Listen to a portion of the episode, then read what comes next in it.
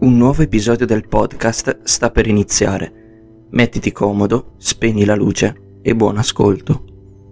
Oggi voglio parlarti dell'abbazia di Lucedio, un luogo che esiste da secoli e che racchiude tantissime storie e leggende all'interno delle sue mura. Ma andiamo con ordine. L'abbazia di Santa Maria di Lucedio è un grande complesso abbaziale che si trova a Lucedio, presso Trino, in provincia di Vercelli fu fondato nel primo quarto del XII secolo, all'incirca nel 1123, ad opera di alcuni monaci cistercensi provenienti dal monastero di La Ferte in Borgogna, su terreni donati loro dal marchese Ranieri del Monferrato della dinastia degli Aleramici. L'abbazia venne eretta come struttura fortificata ed assunse subito la denominazione di Abbazia di Santa Maria di Lucedio.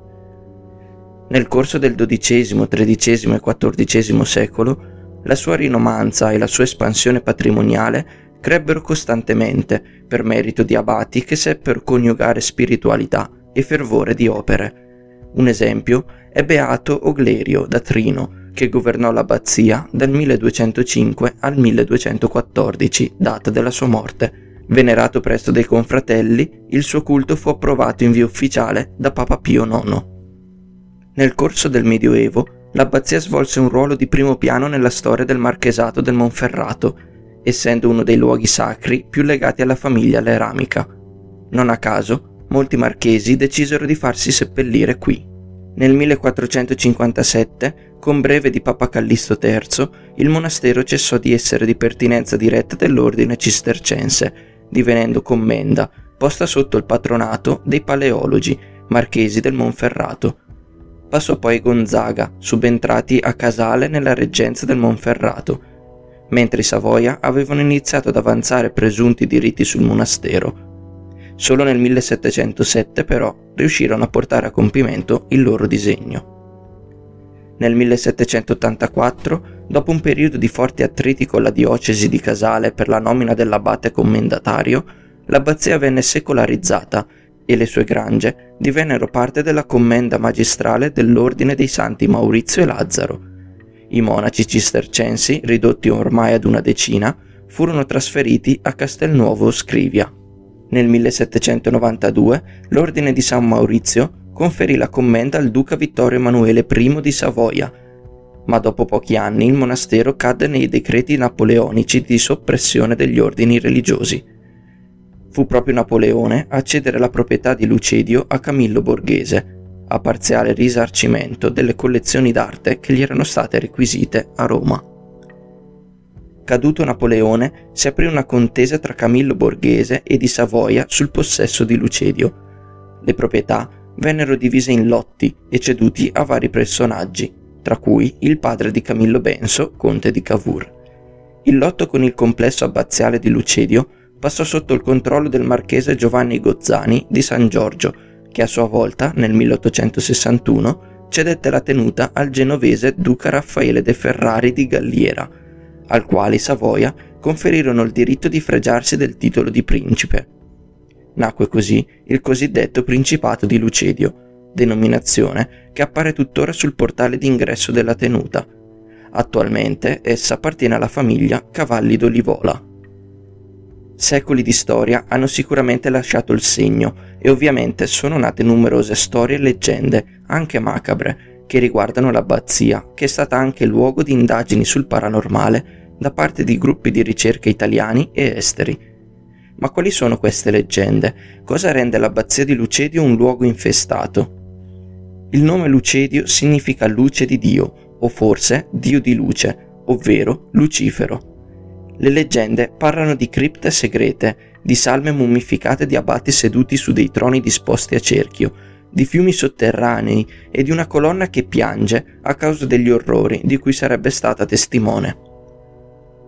Altre leggende non sono ambientate nell'abbazia, ma presso il vicino cimitero di Darola e nella vicina chiesetta della Madonna delle Vigne, in essa, in particolare nell'aula circolare della chiesa, c'è un dipinto raffigurante un organo a canne, presso il quale è riportato uno spartito che è stato chiamato spartito del diavolo. Questo perché, secondo la leggenda, suonando lo spartito dentro la chiesa al contrario, ovvero da destra verso sinistra e dal basso verso l'alto, si evocherebbe il diavolo all'interno della chiesa stessa. Suonando invece la frase musicale in senso normale, il diavolo viene nuovamente intrappolato nelle segrete dell'abbazia. Si racconta che nel 1684 venne evocata una presenza malvagia, demoniaca, nei pressi di un vicino cimitero, a metà strada tra l'abbazia di Lucedio e la grangia di Darola. Gli evocatori persero il controllo del demone che vagando per le terre circostanti si impossessò delle menti dei monaci di Lucedio. Essi, votati al demonio, diedero inizio ad un periodo di soprusi abusando del potere del quale erano investiti. Da questa storia nasce la leggenda della colonna che piange a causa degli orrori di cui sarebbe stata testimone, ancora oggi visibile all'interno della sala capitolare. Dalla colonna sembrano sgorgare continuamente piccole gocce d'acqua, quasi come fossero delle lacrime. La possessione demoniaca dell'abbazia di Lucedio e dei suoi monaci durò circa cento anni, fino a che Papa Pio VI, nel 1784, mandò in gran segreto un esorcista da Roma.